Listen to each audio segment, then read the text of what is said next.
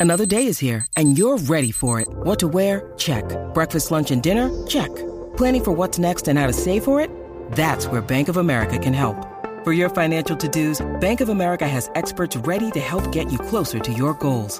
Get started at one of our local financial centers or 24-7 in our mobile banking app. Find a location near you at bankofamerica.com slash talk to us. What would you like the power to do?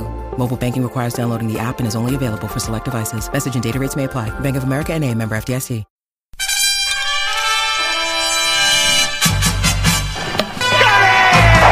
Cheers. Here's Siddle. He's got it! He's got it in! Siddle's got a hat-trick on his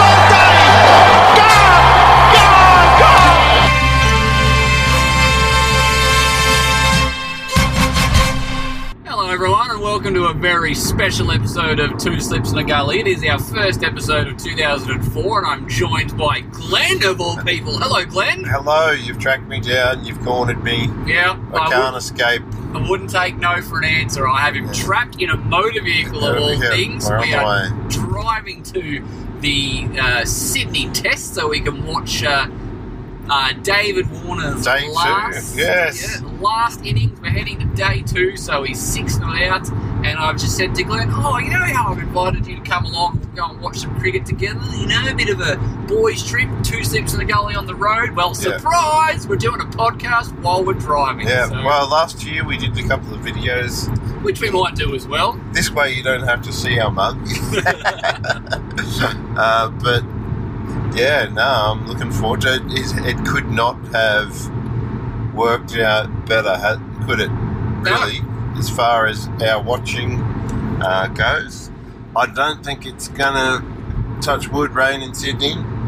Um, famous last words, but no, it worked out. It worked out quite perfectly. There was, um, you know, day one has happened, and uh, David Warner managed to get through unscathed. It looks like, and, you there was a lot of talk uh, yesterday about, um, you know, Pakistan. It was being Pakistan's day. Um, which I think was probably more the emotion of them digging them out of a hole from five to ninety, and then obviously the tail wagging and Australia's ridiculous Yeah. short ball, the tail theory backfiring again. yeah, but it absolutely was not Pakistan's day. That is a Michael Vaughan hit the, the nail on the head, which is always a bit scary when we're agreeing with Michael Vaughan. But that's a 400 plus wicket. There, there was Yeah. not a lot happening on, on that wicket after the new ball. Well, it's, Um, it's not so that much the wicket, but the outfield was so fast. But when you look at it, Um, Rizwan and um, Jamal and, and Sajid Khan all play with a bit of positivity and all comfortably scored 50s. Yeah, This is six, what, six, seven, and nine. yep, Uh, so, yeah, Australia probably overplayed their hand with the short ball to these guys, but like, there's not a lot in it. Once you get through that first half hour, 40 minutes with the new ball and swing ball, and there's no Shaheen Shah Afridi today. Yeah, yeah, it looks like it's going to spin a bit, but you know they haven't exactly brought any devastating frontline spinners with them either. yeah, If the, you know, at the beginning of the day, if you said to Australia, "Oh, Pakistan have won the toss, they're going to bat first, uh, will you take them being all out for three under 350?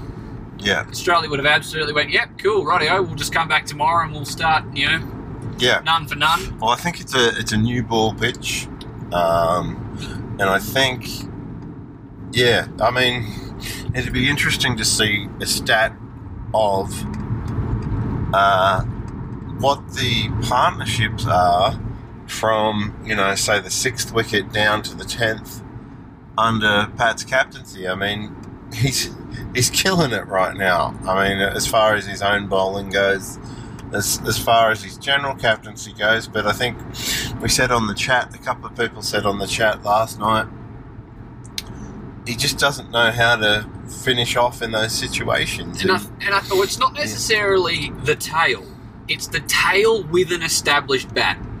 Well, yeah, I mean, One, if, to a if he- degree, but if he's- yesterday if he's got number new- nine doing the damage. Yeah, but that's what I mean. But that number nine got themselves.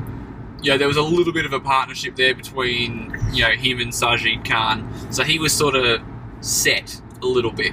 And then Yeah. they got Sajid Khan out, and the new batsman came in, and then all of the attention turned off Jamal and went to the new bat. Yeah, and it it's, just became it's a completely nuts. and it yeah, just became a let's get as much as much bowling as we can at the new guy. Let's this guy's hitting it really well at the moment. His eyes in. Just give him a single. Um, Yeah. We'll get the new guy on strike. And it just whenever Mm. we've knocked over the, the tail at a at a consistent rate, and there's no one set, Pat's really good at blasting the tail away. Yeah. But it's when it becomes that point where there is there's still a batsman in, and it Yeah. then becomes a game of let's get this guy off strike. Mm. And I, I want to know how many blokes that we've we've given not just the because Amal that- that was his not just his best test score, but it was his best first class score as well. He's never crossed that many runs in first class cricket. So the bloke is, is not that good. We're, we're giving guys their higher scores by bowling into their their wheelhouse. And Ian Smith brought it up in commentary quite a lot. You know, are we are they even trying to get this guy out, or is it just purely a case of Yeah. let's get this guy away from the ball so we can have a It crack takes- at Mir at the yeah. other end? It takes all the pressure off him, and then all the other guy has to do is dead bat. And uh, he, he did a good job, the number eleven, and, and taking nothing away from Amal either. He played, he played some, Oh, the pickup on some of these, that- especially the, the short ball, was incredible. yeah, Um, yeah, yeah. Some of those pull shots, uh, But there were quite a few clean deli- you could. there were quite Yeah. a few deliveries that they had where he sort of glanced one off the hip where there would have been a regulation leg slip, which you would think that you would have Yeah. if you're going to be peppering him with a short ball or a short leg, you know- which fell short because everyone was on the boundary. And it's like, well, Yeah. are you got trying? Is your plan to get this bloke out, hoping? You know, admittedly, that's what he did. He hit it into the outfield and we took the catch. But like, Yeah, eighty runs later. but like if you if you were actually still trying to get this guy out Yeah. instead of just spread the field and Well, my question is, how many of his runs came through the offside? oh, there wouldn't have been a whole heap. Yeah, like in front of square on the offside.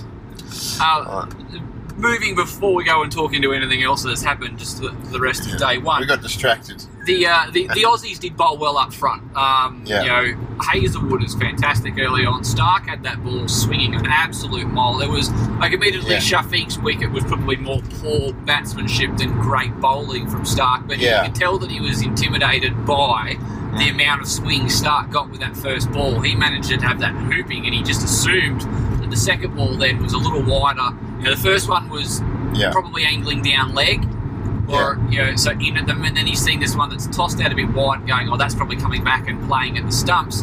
Real loose ball, ball held its line. Smith takes a nice easy catch, second ball of the day. How hard's Test cricket? Um, But they did a really good job of um, maximising what they could with the new ball, uh, knocking over you know the, the, the debutant as well. Um, Ayub, you know, two in the hole, four on the board. You know, Yeah. Pakistan reeling. That, that that then- poor that poor Pakistan opener. He just got a good one. Nothing you could have done about that. um, picking up a Yeah. Zam with an absolutely brilliant bit of bowling from Pat Cummins as well. Oh yeah, that was Um, great, yeah. isn't he? Yeah, Third third fifer in a row for for the captain. Like like you said before, he his personal form with the ball is is Yeah. brilliant.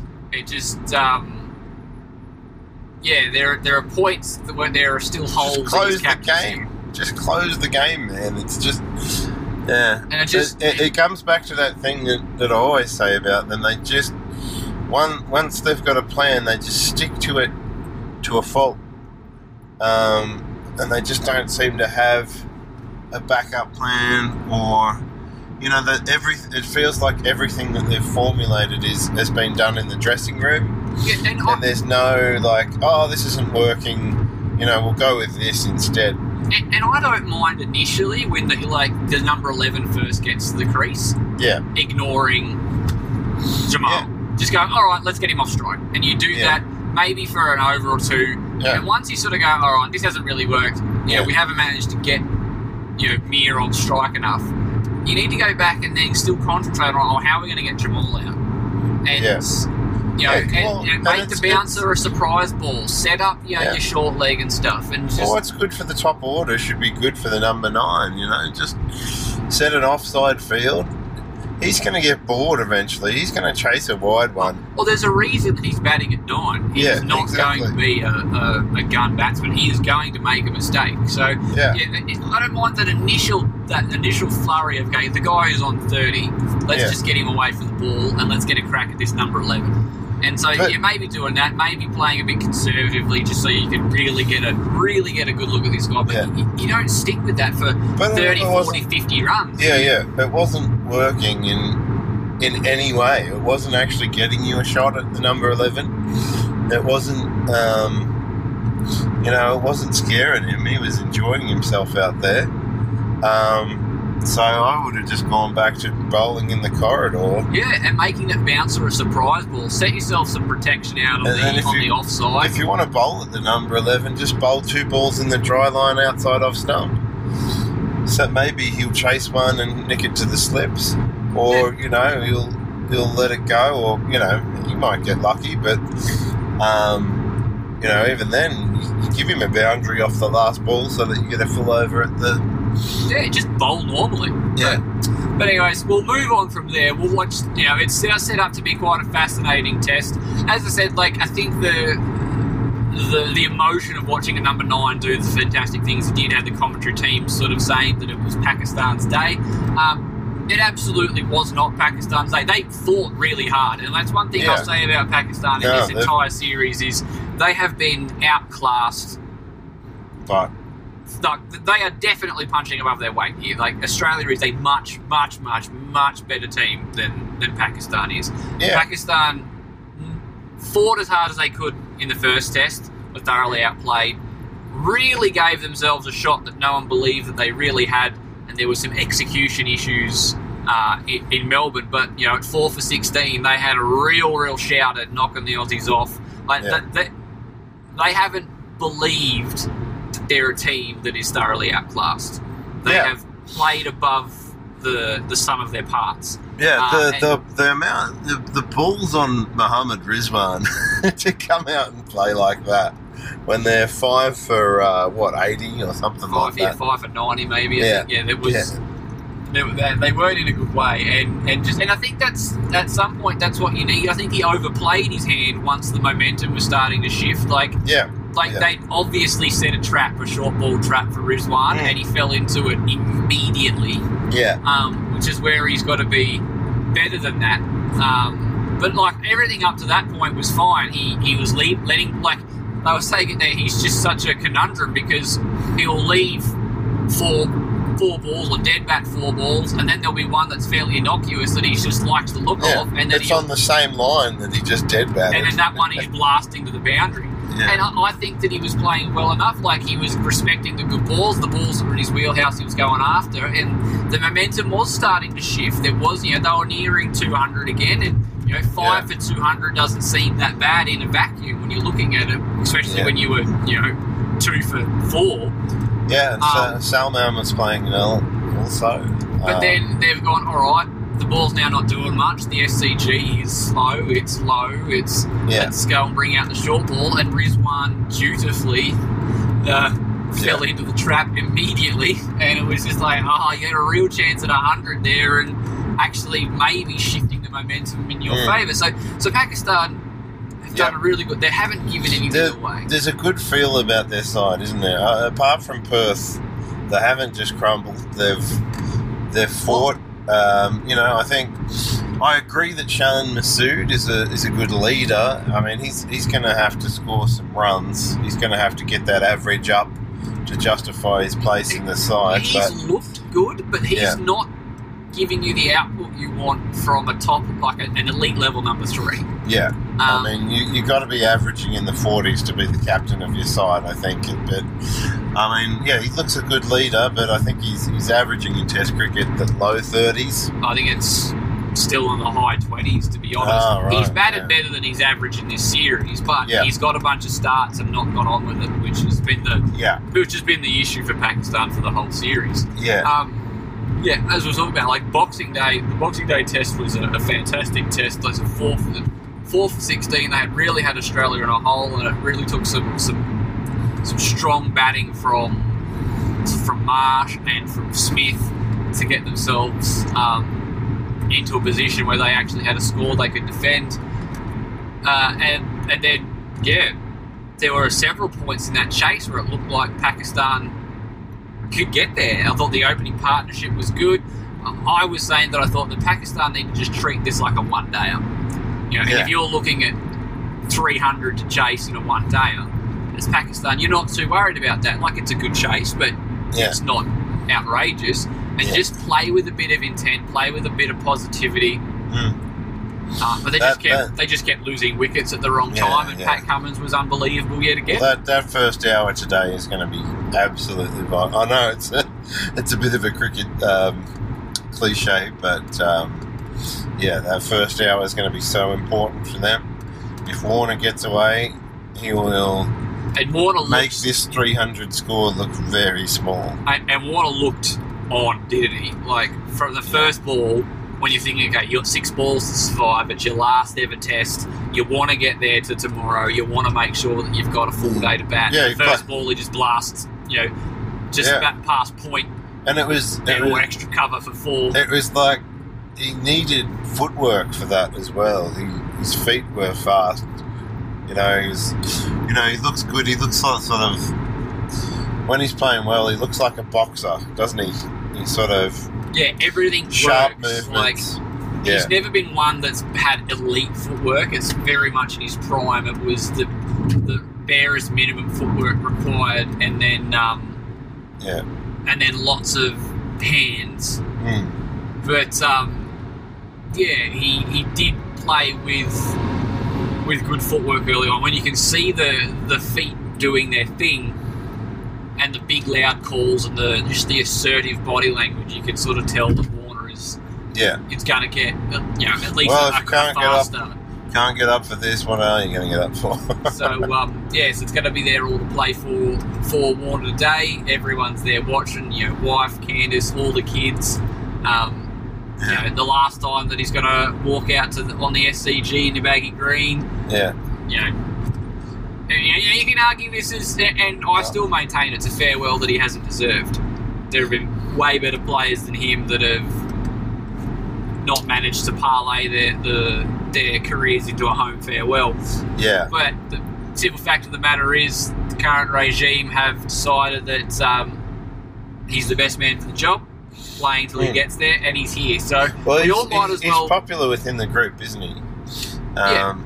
Yeah, so maybe there's there's things that we just don't see. Maybe he just doesn't look, particularly give a crap about how the public views him. Um, and it's, I don't even necessarily think it's for the perception. The thing is, as well, there is merit to um, being picked in a in a your national side, and there can be Yeah. no doubt that on merit, Warner should not be there. Warner has No. had an awful, awful, what three? Basically, since he's returned from Sandpaper Gate, he hasn't Yeah. played well. Like it's well, one day as a side in the Test arena, his average since his return has not been good. no. Um, and there are there are batsmen in in Shield that have been putting together some reasonably impressive Well, yeah. resumes Yeah. If for they his position. So if they don't go for Bancroft, let's face it, the Sheffield Shield is just a joke. yeah, and that's one that of the point. things that just boggles my mind is that Yeah. there is conjecture at the moment, like that. Yeah. You know, the, Andrew McDonald has basically come out and said that it's a four-way race. That it'll be Yeah. out of Bancroft, Renshaw, Harrison, Green. And Yeah. I'm just like, I'm sorry, but how is that possible? It It's- has to be Bancroft. It's Bancroft, Daylight, and for me, Renshaw. But No, look, Yeah. mm, I don't know. I, I can, I can, I think it's a coin flip for for second place. I think, Yeah. I think Renshaw, like Harris, is not second. I think Renshaw is not put together the amount of consistency that you would like to see yeah, you know, in back to back. Yes, he was very good last year, and he was okay. You're bordering on very good the year before, but he hasn't been particularly good this year, and that's coming Yeah. off a you know he got recalled Well- to the side and was a little disappointing. Well, there's another forgotten man that you know we saw a little bit of last night uh, in the BBL. Uh, Sam Whiteman, which we always talk about. Nobody else seems to talk about him. Yeah, he's But- again putting he's put together a couple of you know fairly consistent Shield years that have been near the upper echelon of openers. I don't think that. Yeah, I don't think he's played himself into that into that quartet. But I would think, yeah, it's absolutely. I, I would consider him one. before Marcus Harris. Yeah, I would too. I think he's got more of a case than Harris. I think he's got a, a much more uh, test ready technique. Like Yeah. Marcus Harris is a technique that it looks like it's easily exploited by Yeah, the, the best bowlers going around. he where there doesn't- scores all of his runs at Junction Oval as well. Like, Yeah, like, we were playing Test match cricket at Junction Oval. You'd pick Marcus Harris first, second, and third, wouldn't you? yeah, yeah. Um, but yeah, I, I just I don't understand where the confusion is. Bancroft was 300 runs better off than the next best person last year in Shield cricket. He is the best batsman in Shield cricket this year. He has been scoring runs in white ball cricket domestically as well. So all this thought, oh, he's just a plotter that doesn't score runs and you know, yada yada yada. Well, he, he can show that he's got that in his game. He can score runs quickly. He has been the best player in Shield for the last couple of years in a specialist position, Yeah, scoring more hundreds than anyone in Shield over the last couple of years. I don't understand where this confusion is. He gives you a left right hand combination. He's only 31, so you're going to get a few years out of it. yeah. I just don't get where we're getting lost. If you're not picking Bancroft, Yeah. it's a basically a middle finger to the Sheffield Shield, yeah, especially if the alternative is going Cameron Green first up. It's like, what more does an opener need to do to put themselves in a position to play for their country? Mm. With like, and, and I said it on our group chat uh, earlier. I'm like, is this maybe if Bancroft's got some skeletons in his closet around Sandpaper Gate where he could get the establishment into quite a bit of trouble? Uh, and if he doesn't get picked, he's not going to get picked. Like this is it. If he doesn't get picked now, on the back of the form that he's got, if they go some Yeah. left field option, you can He- basically say he may as it. well go to Nathan Horrocks and burn his kit. Yeah, like he's done. Fire up Instagram. but and there's a lot of there's a lot of call for getting Cam Green in and moving that around, which I'm not necessarily opposed to, provided it's done in the right way. Yeah, Now, I would think that the right way would be Marnus opening because I think out of the guys currently in our team, Marnus is probably the one that's most equipped to open. yeah, And Yeah. from that point, you would then go a Cameron Green, or I've even seen throw some some middle order bats. Well, so maybe someone they're- like a Bo Webster or a Matt Short, or even a Nathan McSweeney would be one that I would be interested in going down that route into the middle order with Marnus opening. But what we're all forgetting is that Khawaja is not exactly a spring chicken either. So you can still have your cake and eat it too. You Hmm. can pick the obvious best opener in Cam Bancroft. Yeah, And then if you give it 12 months, allow these guys to go and just hone their craft a little more, put together back to back years. You know, if it's a McSweeney, if it's a Short, if it's a Webster, if it's a Green, Mm. and tell Green, you're right, we want to pick you as a middle order bat. You've got the rest of this Shield season, probably next season until Woolsey gives it away. Go and park yourself at four for WA. Go and score a heap of runs. Don't Yeah. even worry about. You've got Aaron Hardie inside. Don't even worry about bowling. Just go out and Yeah. score a shitload of runs. Get him used to performing the role you want him to perform. You have a ready-made opener there to go. Pick the opener. He deserves it. Like that. That's more my argument more than anything else is he deserves his crack. He like does. He he's deserves played it. well enough Yeah. to get his gig. Oh, I hope it happens. Got it! Hat trick, slower ball, beautifully bowled. Well So we are still trucking along in the car. We're on our way to the SCG. Can't wait, but we've got plenty more cricket to talk about on our road trip. Yep. Um, so we've all sort of got caught up in obviously the Australian home summer, Boxing Day, New Year's, all that sort of stuff, which is great. One of the things I do love about this time of year, and I'm sure you're with me as well, South Africa also have a Boxing Day and New Year's test. So quite often they line up with each other. So we'll have the Boxing Day test starting 10, 10.30. It'll run through.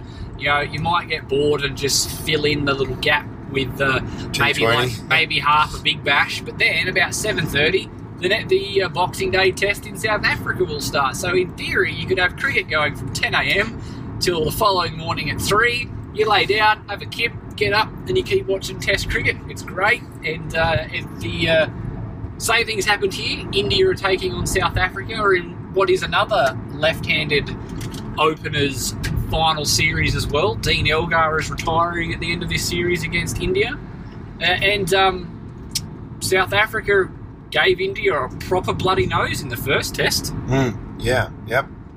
Uh, bundled them out, didn't they? Really? Um, Well, not really bundled them out, but uh, like uh, KL Rahul paced the innings with a really good overseas Oh, yeah, that's right, yeah. hundred. Uh, Mm. But um, in response, uh, South Africa put on a huge score, backed with an absolutely phenomenal 170 from from Dean, Dean Elgar. Elgar, yeah, yep.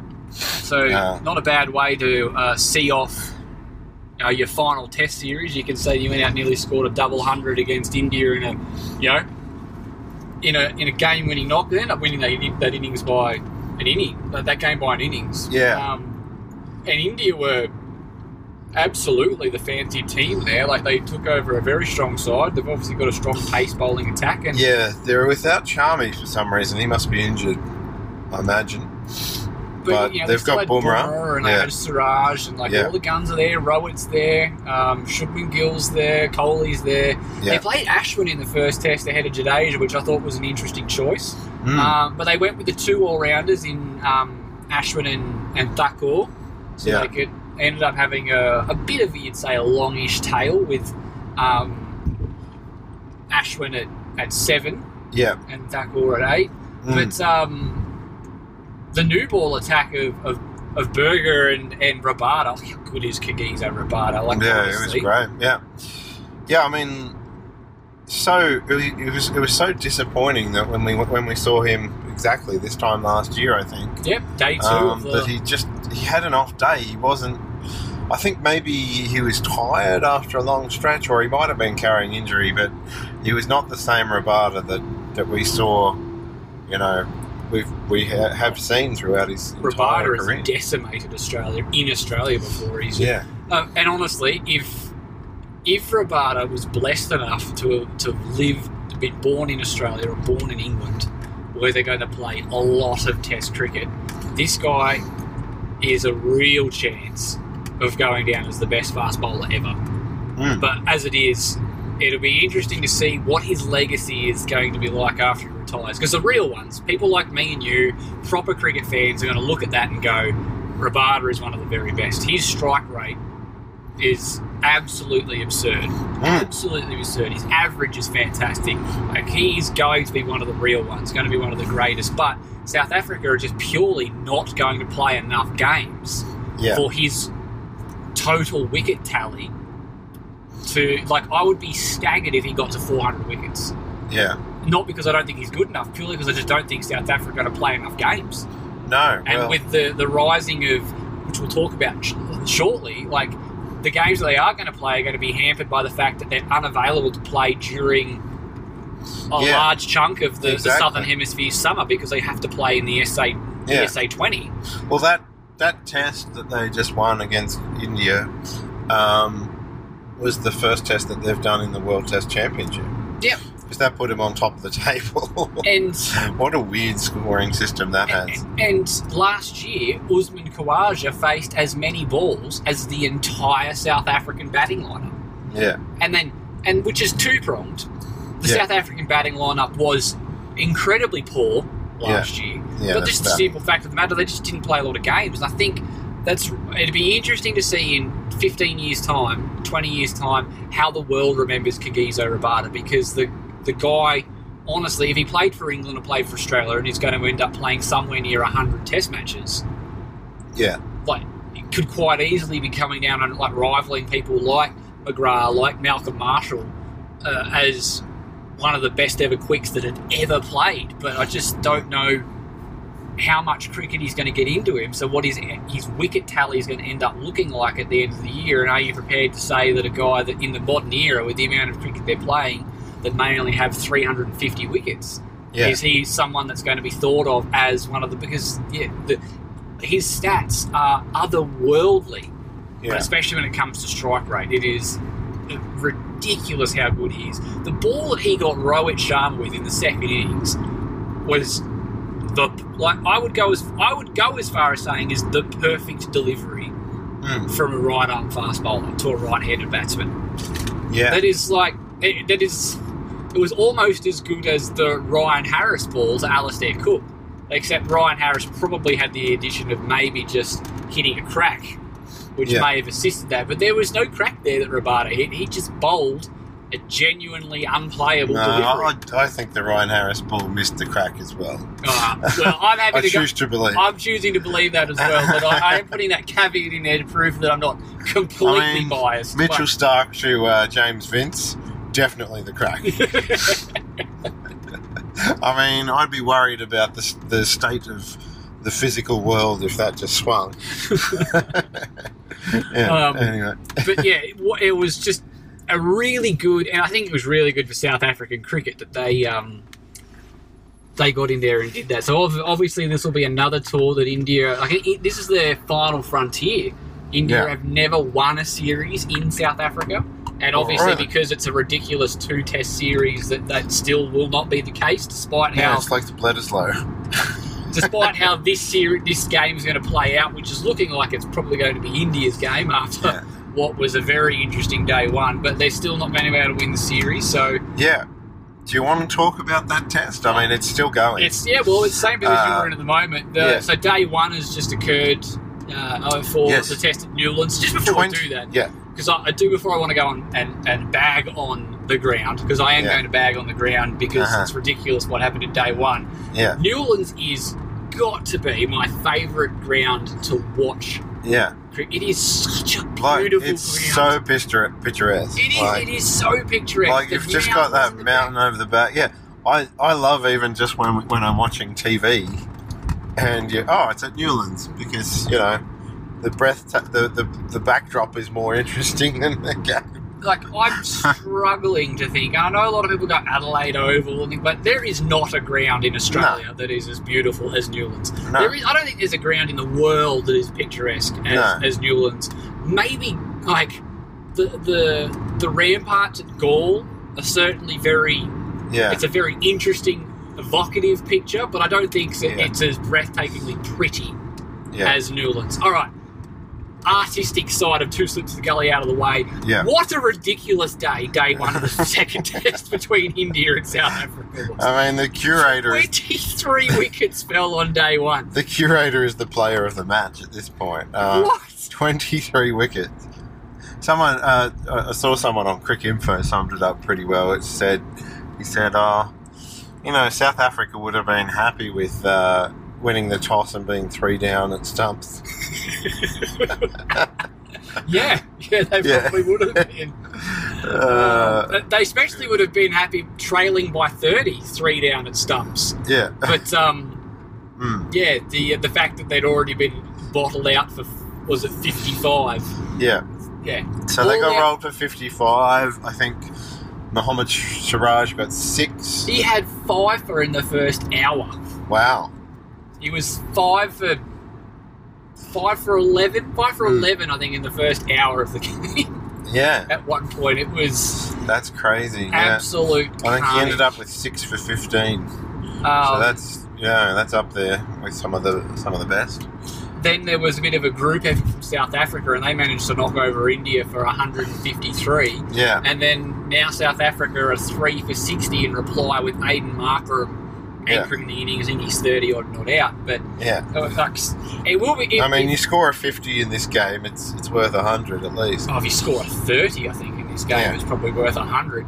But, um, Yeah, yeah, South Africa have got themselves in a position that if Markram can anchor an innings and they can get themselves somewhere Did, near did you see much of the game? Did it, was it was it a green top or was it a? Oh, just- look, it didn't appear to be a genuine green top, but the ball was doing plenty. Yeah, Um, so, probably, yeah, like, it's, it, it's not a good wicket. It's not what we want to see. But, you Yeah. know, obviously You the have the- internet is awash with Indians being Yeah. all smug and, and and sort of like, oh, it's all good if you do it here, which is actually the Yeah, amount of times a- that you, the amount of times that you see that from Indian cricket fans on the internet have now Yeah. swung it. It's no longer the point that yeah everyone whinges and moans about um, Indian wickets when it spins too early yeah, and doesn't say anything because they're saying it enough they're now saying it more about SENA wickets or you know green like green tops more than Yeah. what people are whinging about spinning wickets. But yeah, so they're out in force talking about what a joke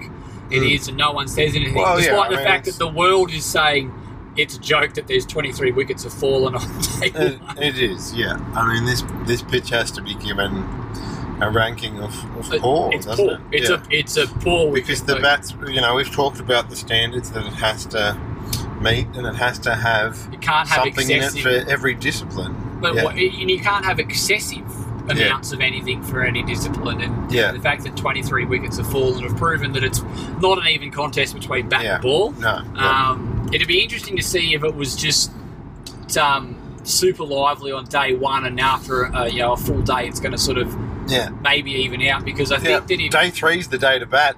Yeah. If, the game makes it. because that'll be the thing. South Africa just need to figure out. Aiden Markram and co need to figure out how do we get to 300. Yeah, They trail by 30 now. yeah. If they get to 300, so they're, they're three for 60.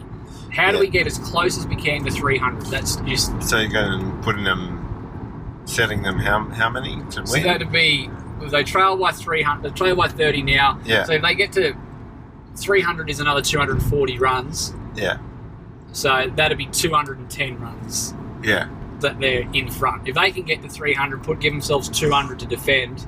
Yeah. The way that wicket's playing, they're a genuine chance of winning a test despite being bottled out for 55 before, like, on Mm. day, early day one. Um, yeah.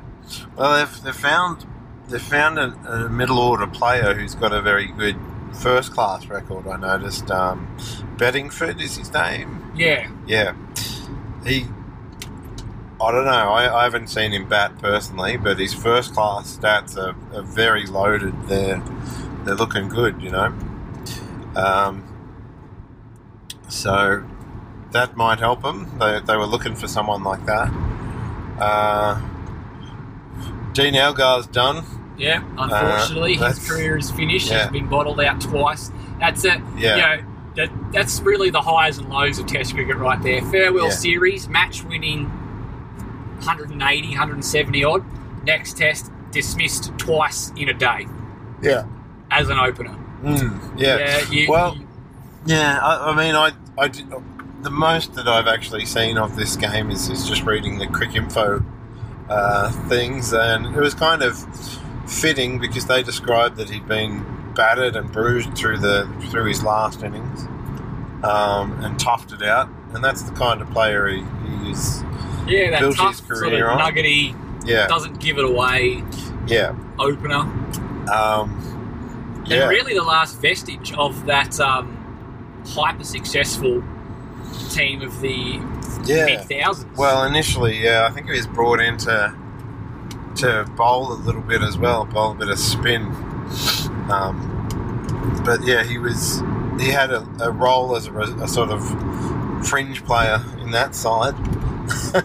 and then such was the drop off of, of South African cricket that he ended up captaining. Um, but I think his, his creden- credentials as a captain have been pretty good.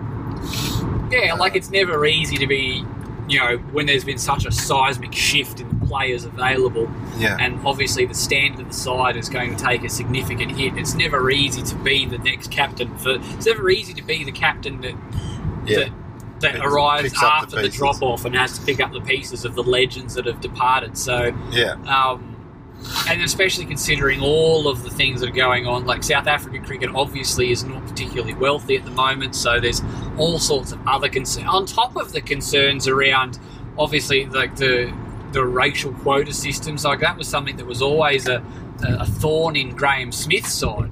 Yeah. You know, so he's got all of the internal dramas that go along with just being a South African captain.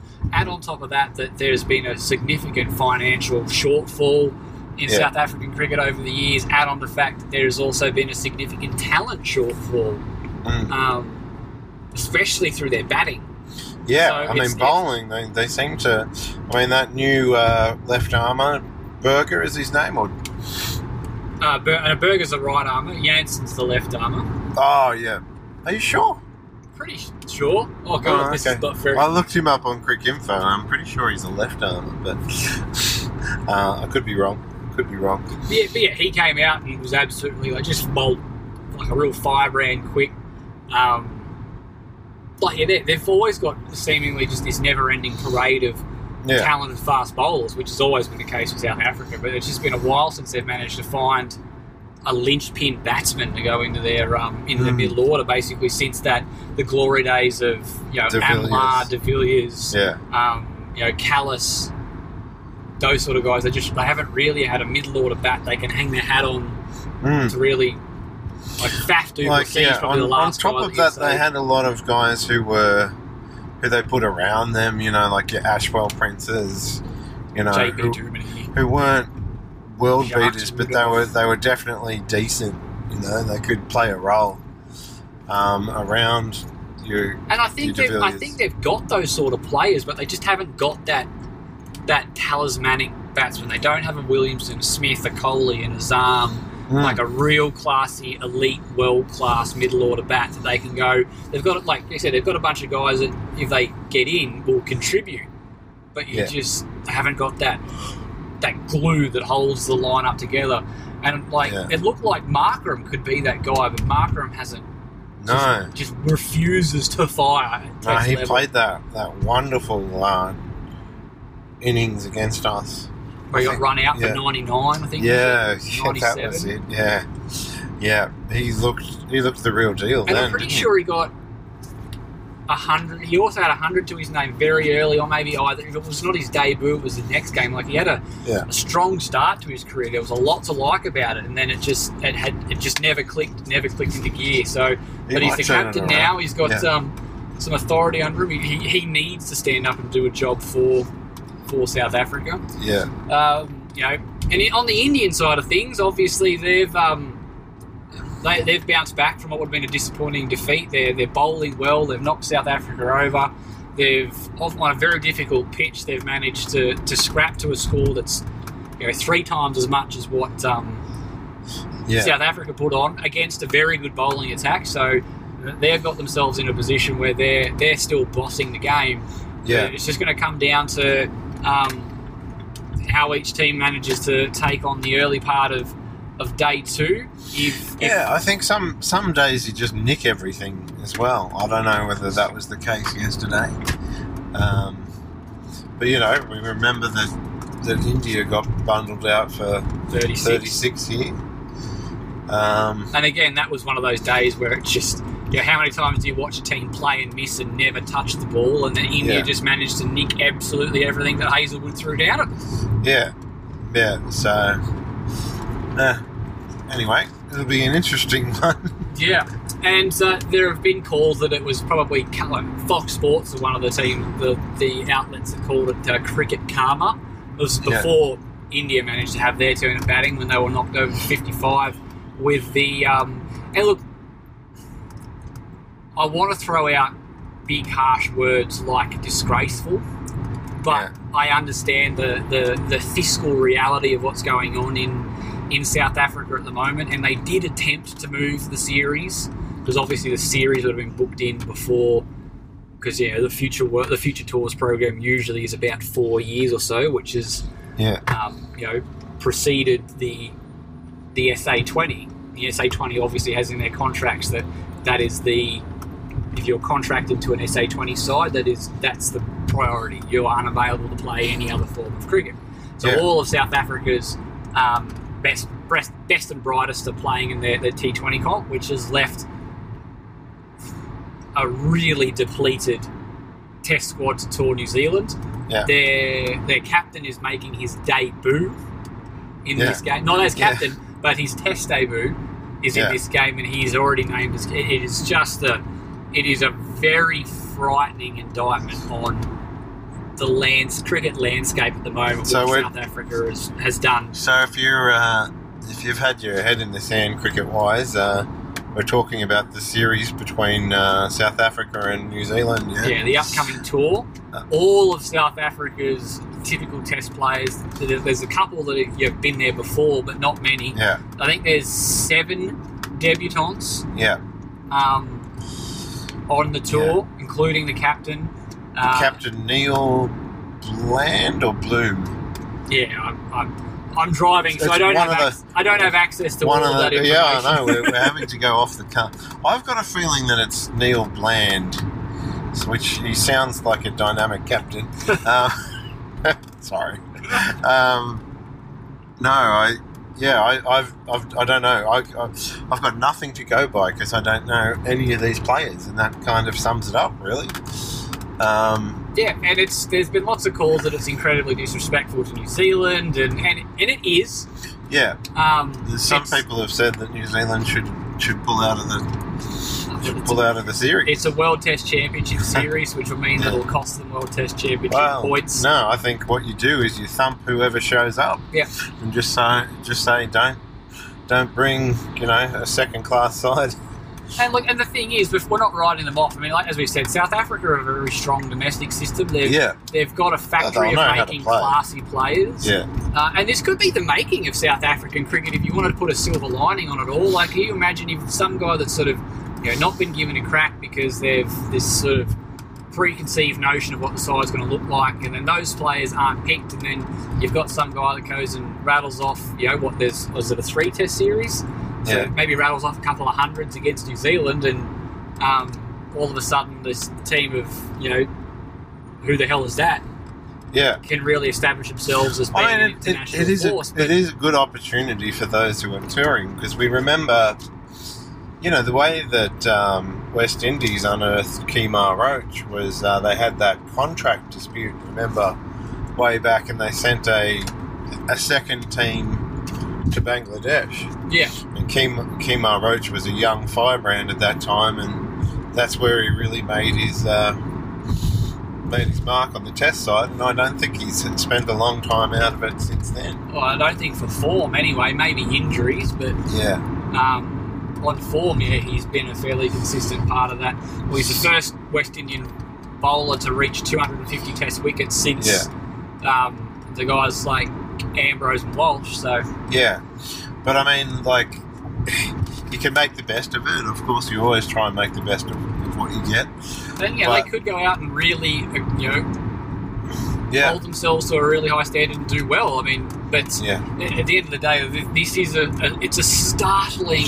They've kind of got nothing to lose.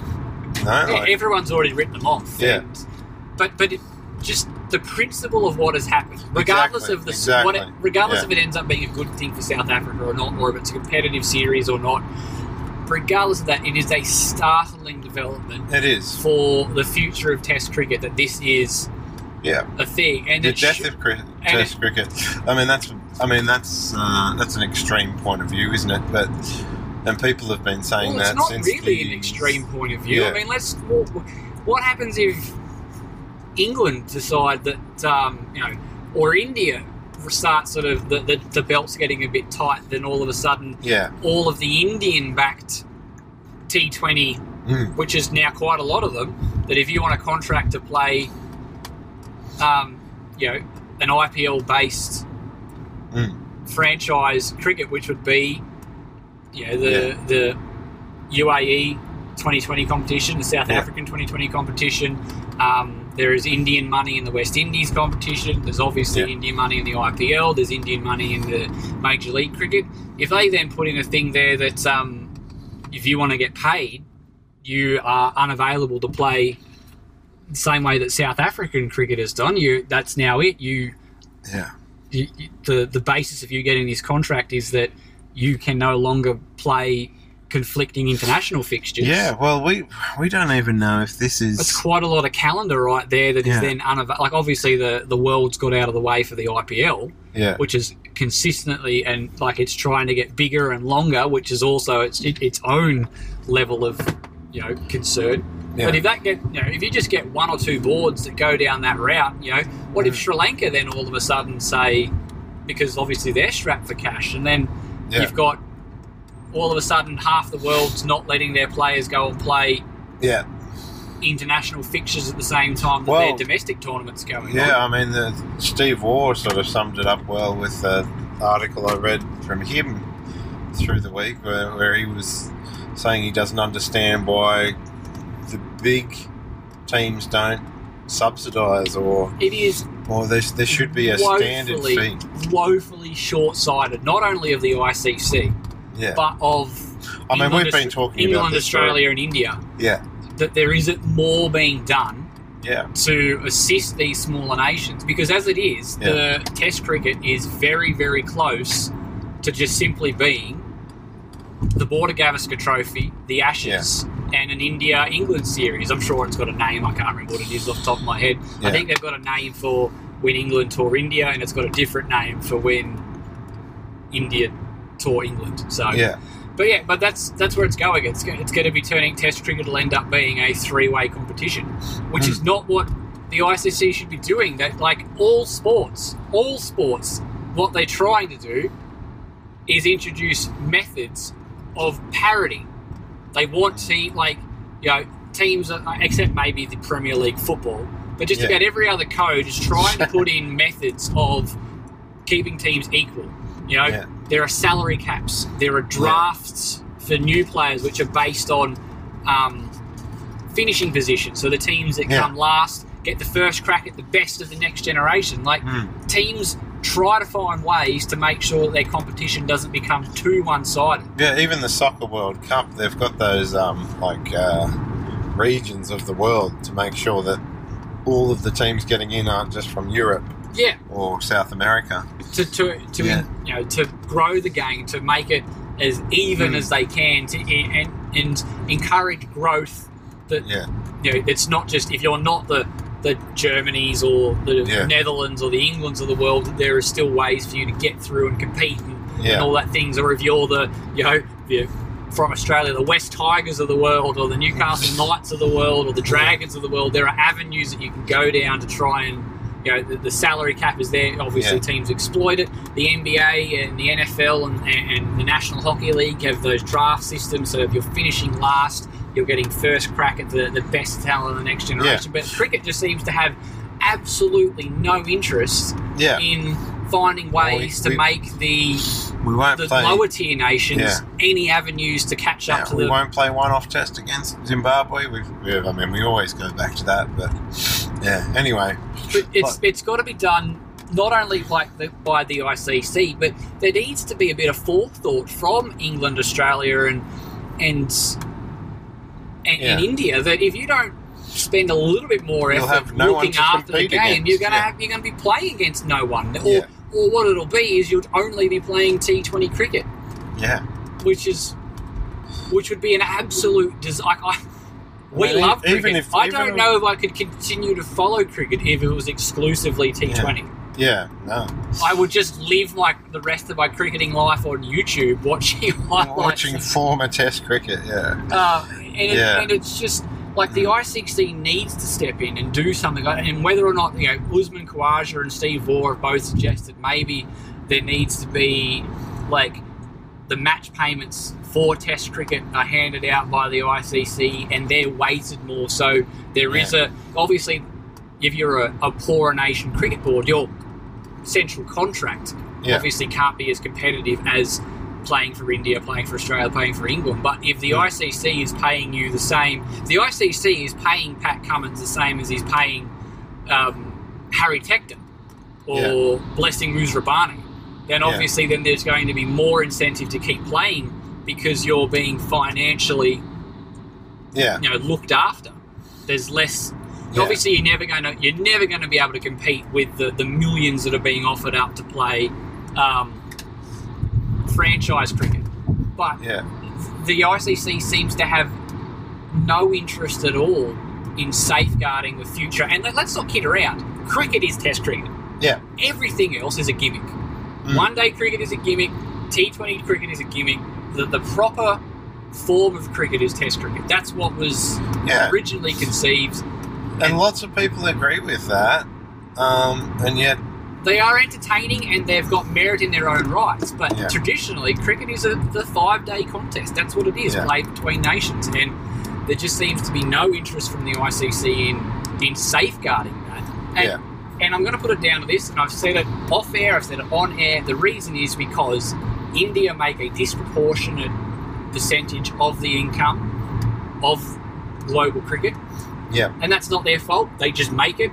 I'm not Yeah. saying it's wrong that they make it, but it's like there isn't really any sport that I can think of where all of the money comes from such like one spot. Hmm. And India have no interest in the sport of cricket.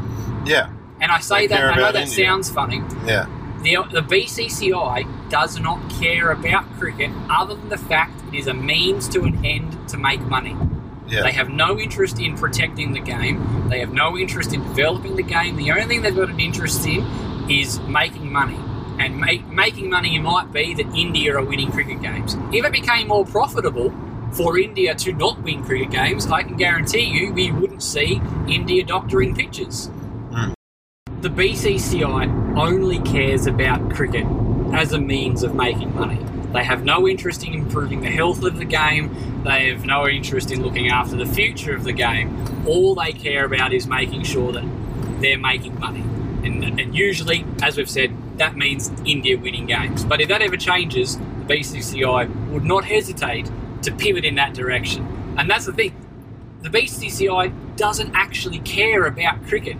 And that's the issue that we've got with the ICC because it is so heavily slanted in doing whatever the BCCI wants. There isn't actually a real big push for the ICC to make cricketing decisions that improve the game. They make cricketing decisions to improve income.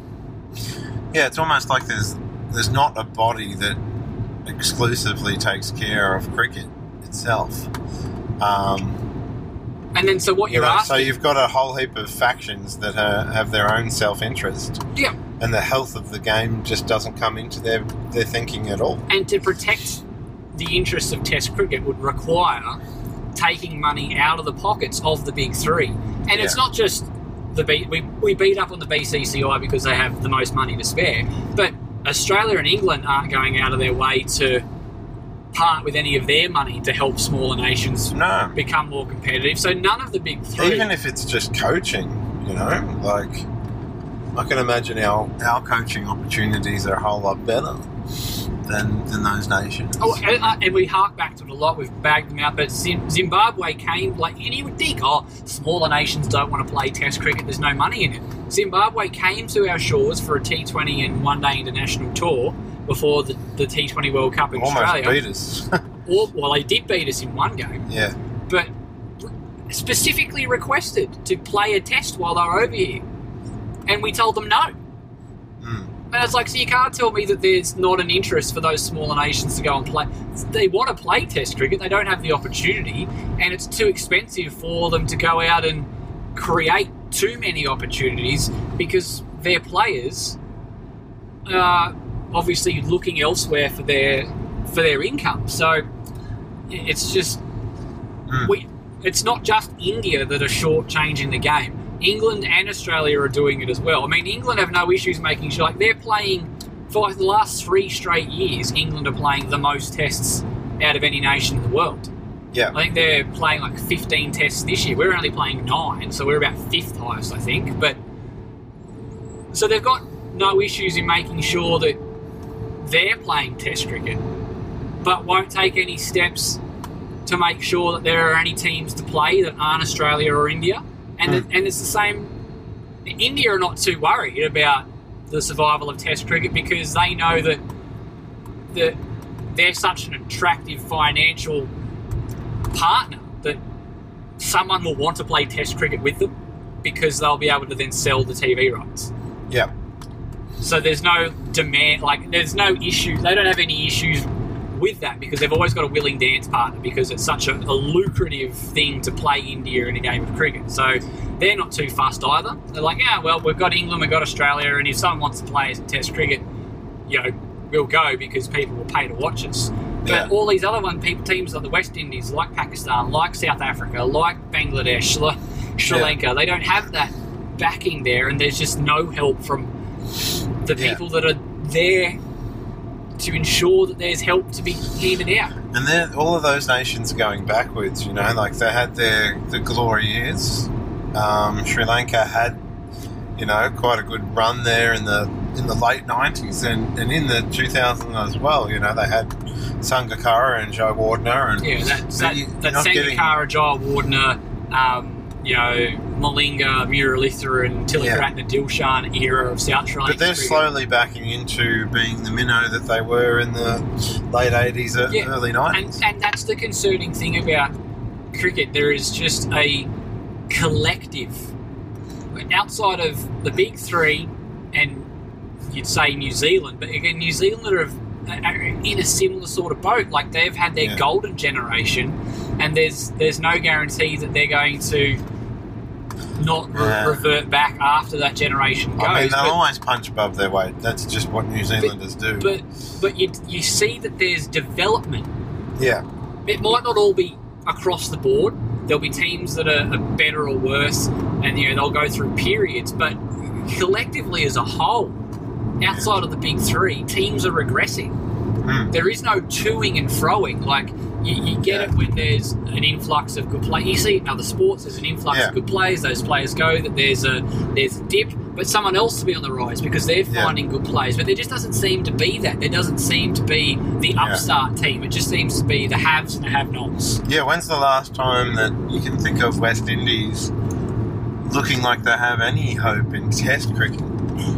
You know, like I mean, they, they. Any team other than New Zealand Yeah, who have, like I said, have cashed in on their golden generation of players with the Yeah. World Cup berths and the World Test Championship win. But if Yeah. you look outside that, after the the S- South African greats have gone, there hasn't really been any sort of uptick there. There's been no uptick from Pakistan. They're just steadily getting you know worse and worse. There's been no uptick from Sri Lanka. Like Bangladesh have never had an uptick Mm. really. Zimbabwe have just been, and, and a lot of it isn't the ICC's fault. There are internal things that are happening in there, but, but there just seems to be this collective across the board lull or regression. yeah, There doesn't seem to be anyone getting any better unless it's one of the big three. yeah. Um, and outside of that, it's just, yeah, there, there is no. Well, and it's just there's no variety, is there? Like that's that's the great thing about Test cricket. It's like, oh, okay, who have we got coming out this year?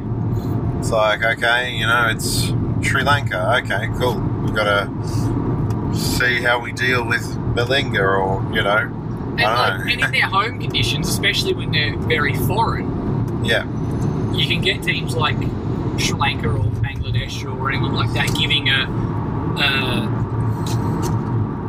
they call them SENA, so South Africa, England, New Zealand, Australia, yeah, giving them a bit of a rough start in in those really foreign conditions. But there doesn't then when they go and play someone who's used to those conditions. So if a Sri Lanka plays in India, they get absolutely mauled. yeah, So it's it's more of a case that they're capitalising on the familiarity of their conditions. And if they go to somewhere with similar-ish conditions, they're still getting outplayed. It's yeah, it's just it's.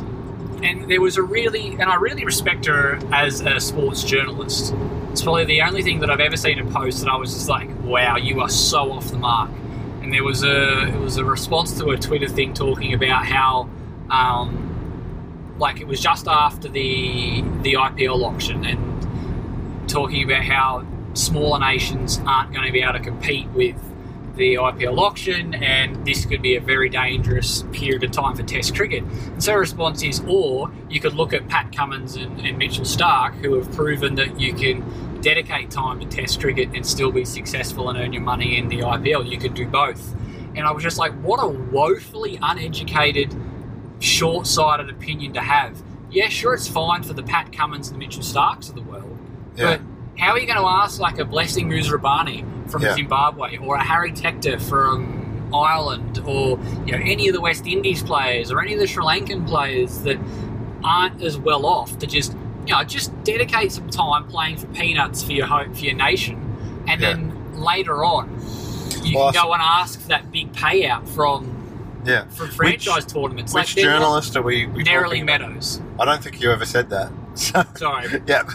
Narrowly, Good, it was a, it was a Twitter Yeah. response, and honestly, it was a way of congratulating Pat Cummins and you know and Mitchell, especially Mitchell Starc, for their resoluteness and sticking there and being available to play for Australia Yeah. and getting your cake and eating it too. But I they have the the advantage yeah. of living in a environment where you are being very well remunerated for playing for your country, and that is simply just not the case outside of three countries in the world where you can be, you know, comparatively remunerated.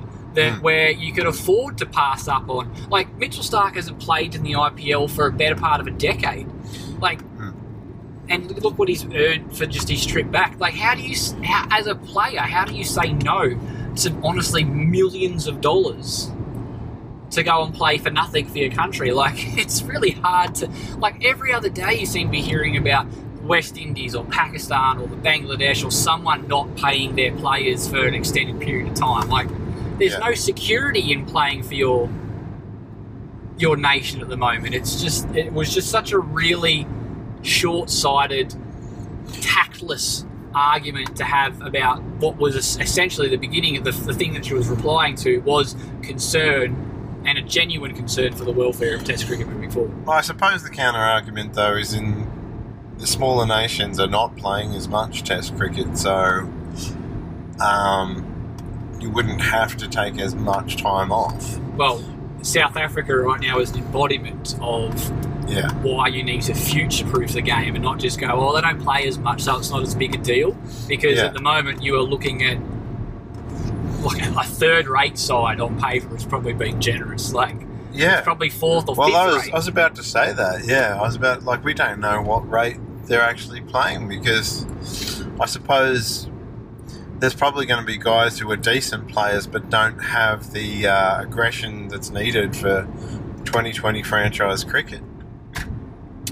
Um, so they might be second, you know, they might be in a second team, but yeah, you don't know how far you're going down.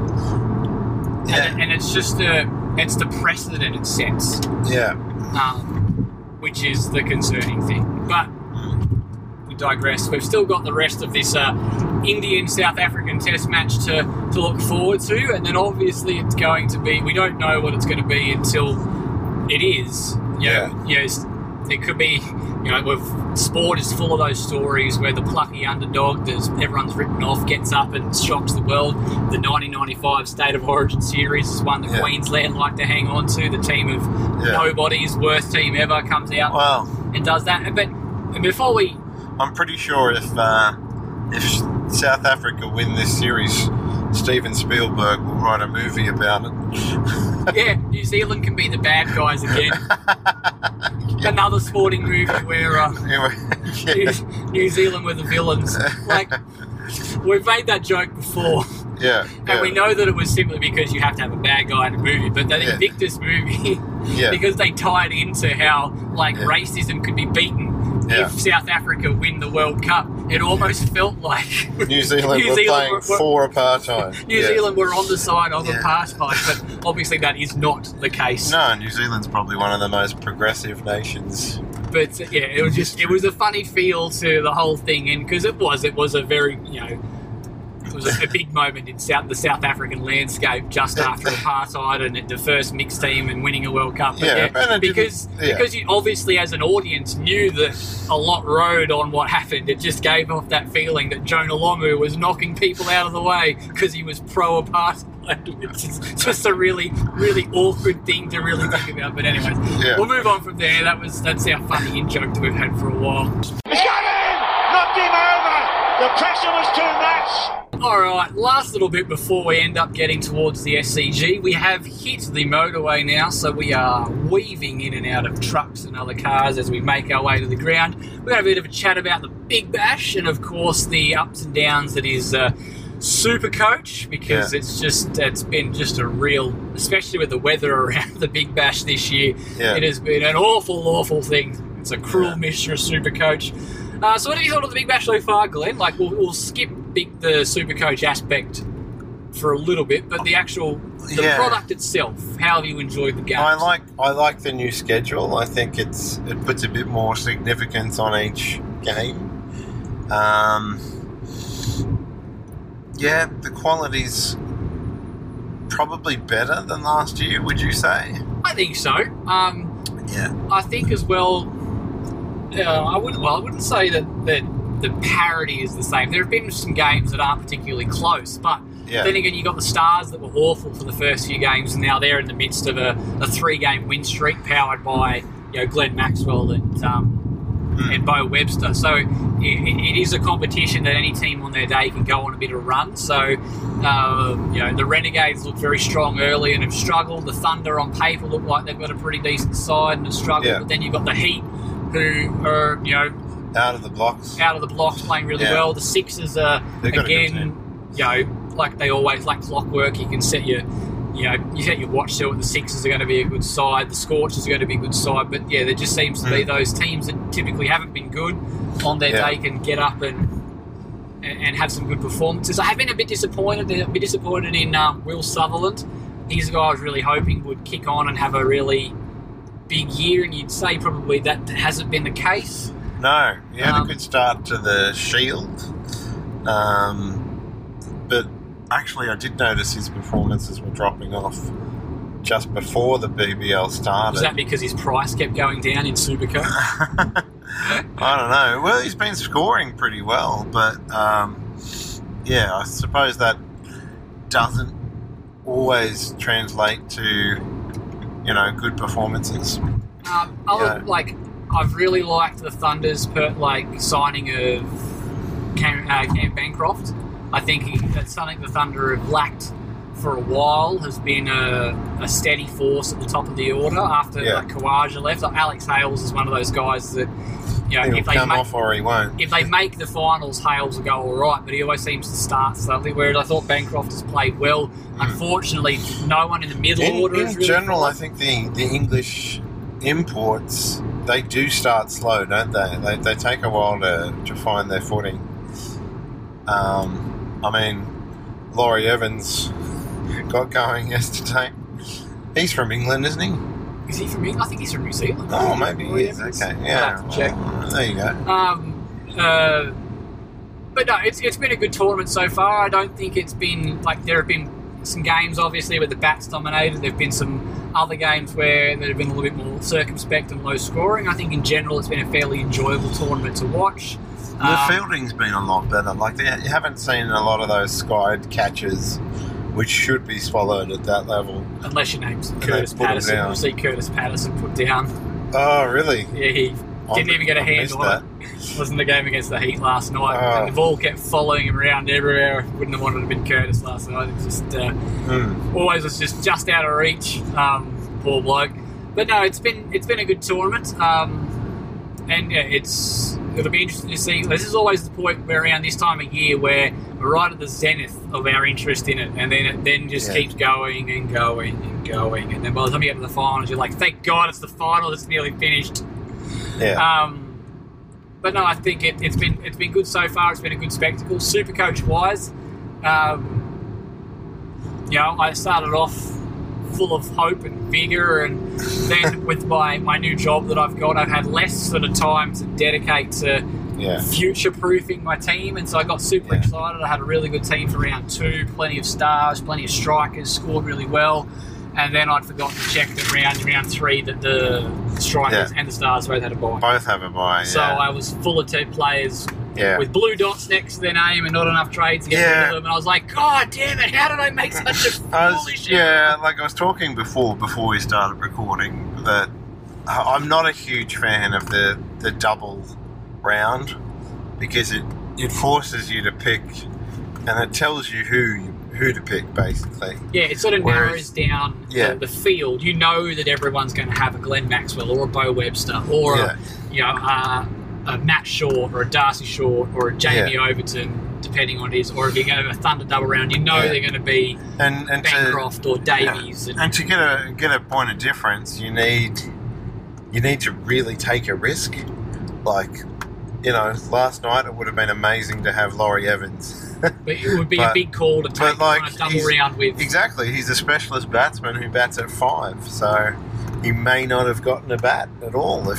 So you'd be thinking that if for for the Scorchers, you'd be thinking off the bat immediately Aaron Hardie, Zak Crawley, yeah, bowlers like Richardson or Behrendorff. yeah, Um, you know, so Tye, yeah, yeah, Tye. So you'd probably be going. You'd probably maybe your fifth or sixth pick would be a guy like Laurie Evans. Yeah, Um, you know, Inglis would be another one up there as well. So yeah, Uh, so it, it does. It does then mean that you're you're taking, and on paper, it is a fairly significant risk picking a guy that's batting at five when you've got pretty decorated um, top order in front of you, and then obviously a plenty of bowlers that you could pick from to then you know reach out and, and grab a guy Yeah. like Laurie Evans to, to go off in the in the Well- middle order.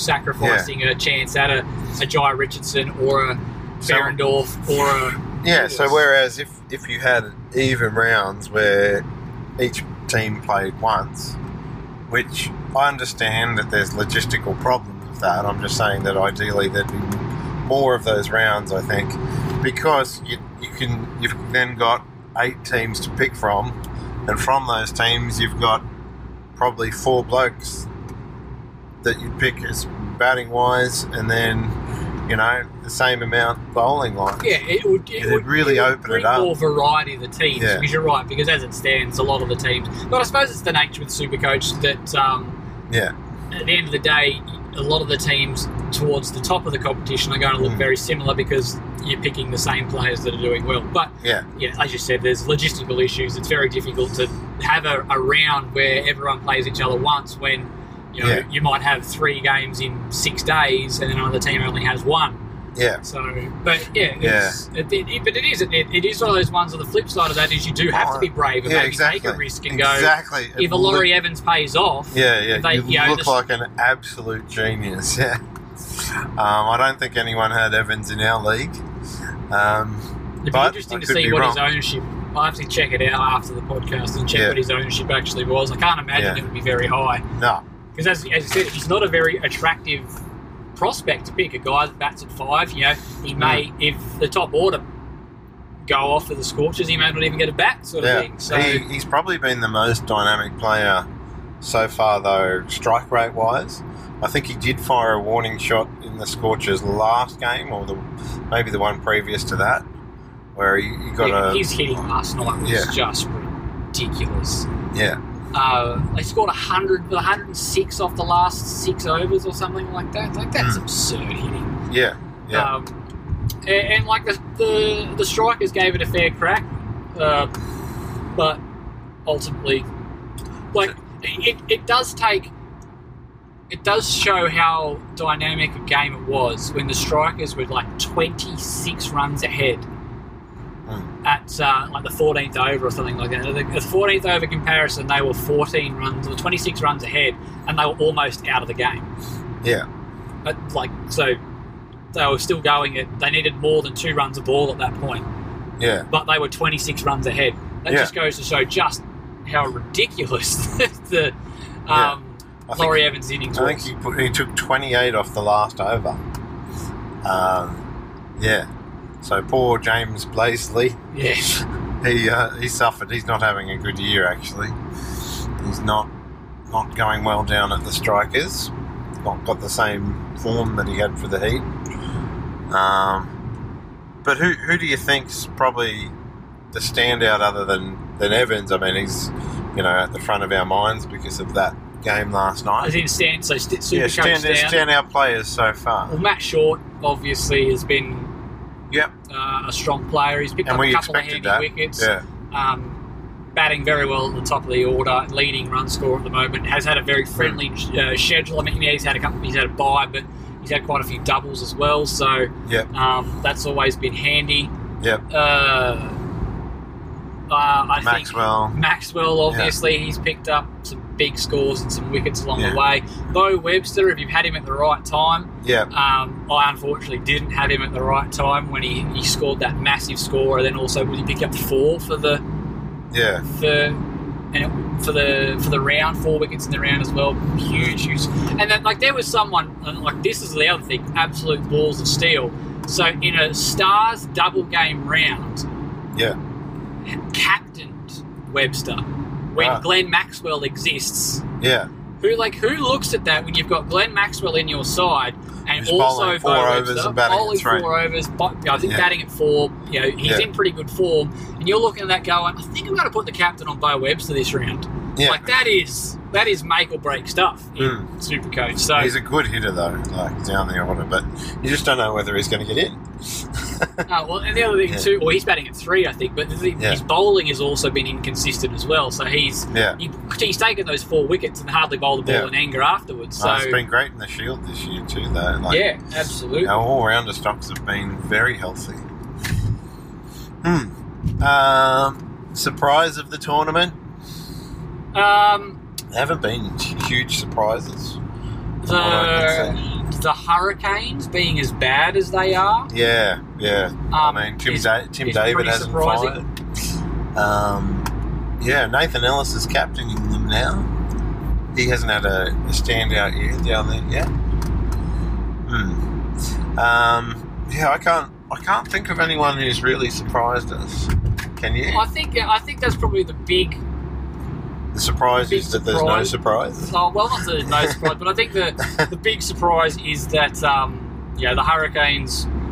You're looking on paper that they've got like McDermott, Ellis, uh, you know, players of that ilk, Matty Wade. That you would Yeah. imagine that they were. They should be better than what they are. Yeah. Um, uh, you know, I, I always, I kind of thought with the additions of Zampa and Joe Clarke, and then Hmm. obviously that um, you know guys like Will Sutherland in there as well, that they would be a bit more Renegades. the Renegades be Yeah. a bit more consistent. Like they, they recruited pretty well. Mm. Uh, Mujeeb Ur Rahman as well um, Yeah, didn't end up getting, and Quinton de Kock as well. yeah. He's probably been a, a bit of a surprise that he hasn't fired. Hmm. Um, So, uh, most disappointing. Yeah, I haven't. I don't think I've said too many surprises that I was like, "Oh wow, this guy Yeah. has been really, really good." I've just been more surprises that the people that haven't been Yeah, lot really, of really good. A lot of fizzes. yeah, a lot of fizzes. Yeah. People that should be playing well have been playing well. Hmm. Um, yeah, it's it's. Yeah, I suppose that's a good thing. It's it's a little bit unpredictable. It would be nice if you were surprised in a good way more than surprised in uh, a bad way. Yeah. It's um.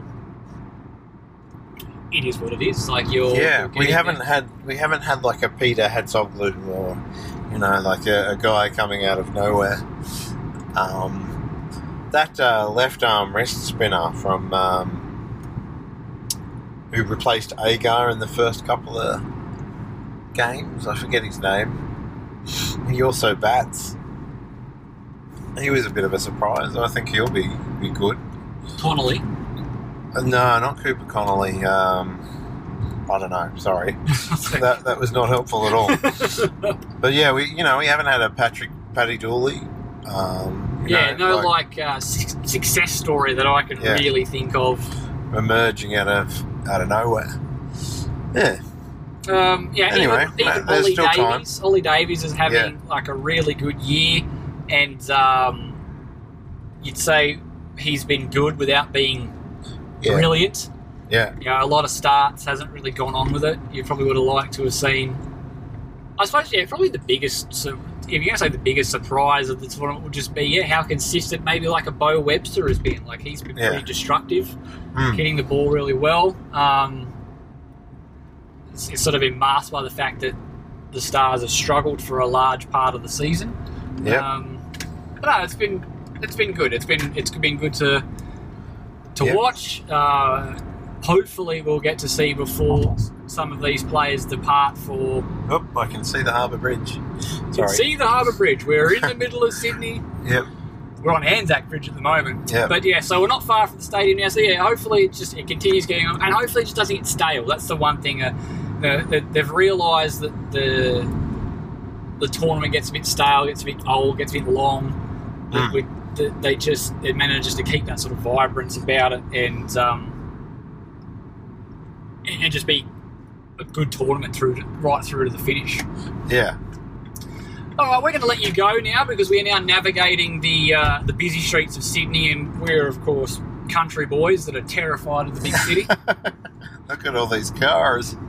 There's so many people. You mean there's three lanes and you can use all of them? So yes, we're um we're we're making our way to the SCG. We're hopefully going to see David Warner have one of his champagne innings to to see off his career. Yeah. Uh, we'll probably, if we're feeling inclined, we'll throw a few videos up. So you keep checking the socials to see, you know, our pretty mugs all dressed up in our Oh, yeah. cricket attire. Um, I realised I didn't bring anything pink. that's right. I didn't bring anything either because I'm going to buy some stuff when I get there. Always Yeah. like supporting the Jane Well, McGrath that's Foundation. true. Yeah. But uh, yeah, thank you very much, guys. I hope you enjoyed the beginning of your 2024. Hope the end of your 2023 was safe and uh, Santa was good for you. New Year's was good. All of that stuff. Uh, Yeah. Plenty more cricket coming your way through Two Sleeps in the Gully in the year 2024. But uh, until we see you next time, bye for now. Bye, guys. Over. Sports Social Podcast Network.